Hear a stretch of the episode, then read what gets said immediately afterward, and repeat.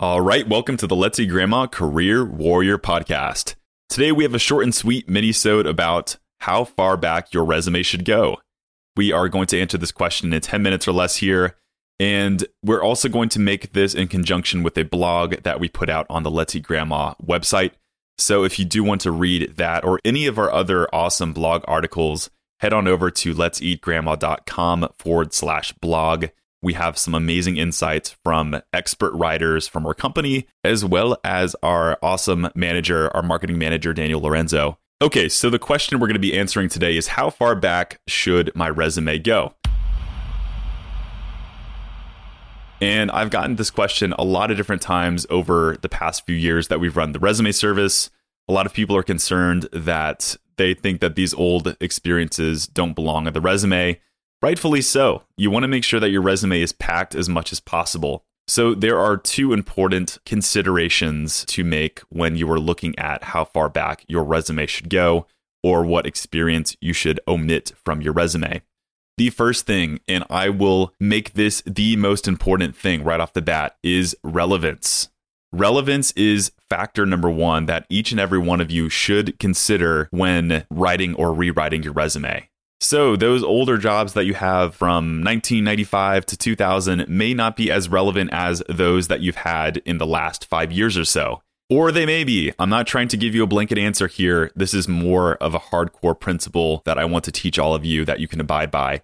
So, step number one here that I'll recommend for all of you in determining relevance is to put yourself in the perspective of somebody looking to hire someone in your position.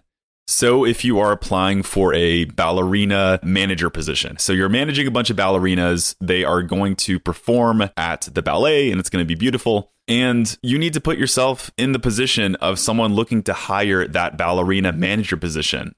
So, what does this person look for? What are some of the traits that this ballerina manager would need to have in getting the job?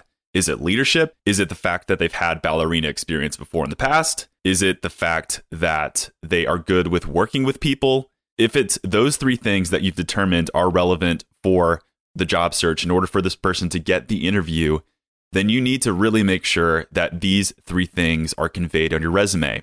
Now, going back to the original question, what should I include on the resume?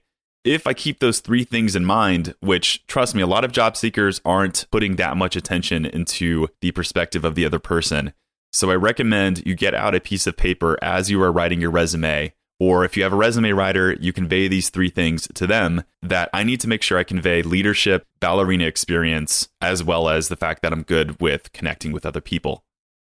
With those three things in mind, you can start to make decisions or micro decisions on what experiences to cut out from the resume or to leave in.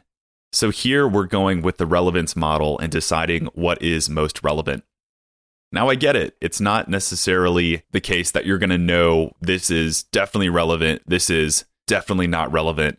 There is some gray area. I would recommend doing the highlighter exercise, which is printing out your resume in highlighting in yellow the things that are absolutely relevant, and highlighting in a different color the things that are somewhat relevant. With this example, this is something that I've recommended before in the past.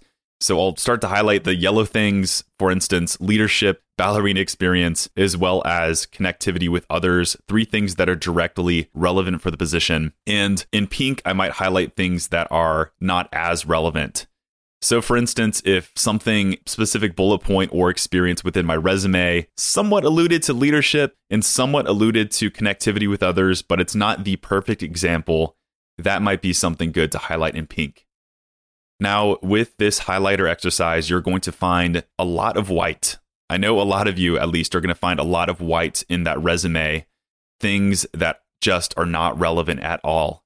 This is what you should seek to omit from your resume if you find that several bullet points, or if you find that an entire position in your resume has no highlighter on it, that is probably an example of something that you should cut away from your resume. So, going back to it, if you have experience from 2000 to 2005 that has very little significance to the positions you're applying for, those are the things I would recommend you cut away from your resume. Now, people often give the advice, and I think this is somewhat sound advice, but they say things like if it goes beyond years 15 or 20 years ago, you should definitely cut it away from your resume. And I think that is okay advice when you were trying to prevent something from age discrimination. We'll talk about that in just a quick second here.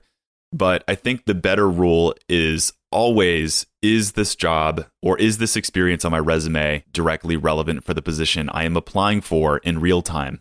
Because, for instance, if you are that college student who has high school internship experience and it was only four or five years ago, you may say, hey, it was not that long ago. This is something I should probably include on my resume. Whereas, in fact, people may not really care what you did in high school, especially if it wasn't directly relevant for the job. So, always ask yourself what is relevant for the positions I'm applying for. Now, a few quick points I want to make is what if my resume doesn't necessarily have anything that's relevant? This may be you. If so, if that's the case, don't freak out. There is always hope. In fact, I recommend finding ways to make those bullet points more transferable for the jobs you're applying for. I think that there is always an opportunity or room for improvement to transform the bullet points so they show the traits that are necessary for the jobs that you're going to be applying for. But you better make darn sure that you do the highlighter exercise again and see what is relevant on the resume because I'm telling you, if your resume doesn't speak to the position that you're applying for, you're going to have a really hard time getting noticed from a bunch of people who are applying for the same job. And believe me, sometimes it's going to be hundreds and hundreds of people who are applying for the same job that you are. So I recommend just, first of all, getting the best darn resume you possibly can that sticks out and maybe not apply through applicant tracking systems because that's just a really tough way to go if that's your only method. All right. Promised I would speak to ageism real quick. And ageism is a thing. Let's not beat around the bush. Let's not lie.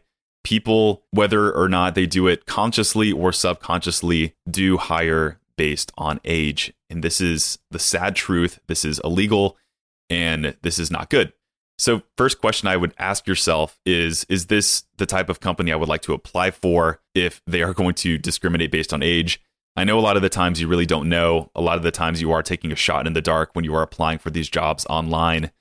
But once again, that's another reason why I would advocate for the networking method and to find jobs through connections you have because a lot of the times you have more of a handle on what type of culture that the company would have going into it. Now, if you are going to send out your resume blindly to these different job postings online, that is totally fine just know that a lot of the times people might look at a resume and say this person is overqualified, or if they're consciously age discriminating, they might say this person is too old for the job. In that case, you might have to make the decision whether or not you want to make your resume look quote unquote younger. And I hate that I'm saying this. But if that is you, if you're going to go that route, then cutting out older experiences from your resume may be something you want to do regardless of relevance. So in this case, cutting things that are from the year 2000 and earlier might make sense already. You're going to want to make sure that you don't call out how much years of experience you have, which I know it sounds counterintuitive, but this has hurt people before in the past. So, for instance, in your summary of qualifications, if it says something like accomplished project manager with 30 plus years of experience within the IT field, pause right there the fact that you have 30 plus years of experience, I think is incredible, by the way. That's just me. But some people might perceive that to be as this person is overqualified or this person is too old. So, in that case, if I'm quickly trying to make adjustments on my resume that may not showcase my age, then I might want to cut out that 30 plus years of experience and replace that with, quote, extensive experience within the IT industry. So, once again, I'm not advocating for you to make yourself look younger. I think that is a not a very good message. I think that is just going to lead people the wrong way. Thing number 1 I would recommend is for people to apply for those jobs that are going to be a good culture fit regardless of how old they are. But let's not lie here, age discrimination is a thing. And I think it's just a good thing in general to make sure your resume is cleaned up and as concise as possible because I believe the majority of people have too much on their resume already answered your question what experience should I cut out from my resume? I know this was conceptual where we delved into principles, so I'll make sure to link that blog article where we cover the same question and you might have a visual in front of you that could help. All right, so this concludes the Let's Eat Grandma Career Warrior podcast. Thanks so much for tuning in, and I'll see you next time.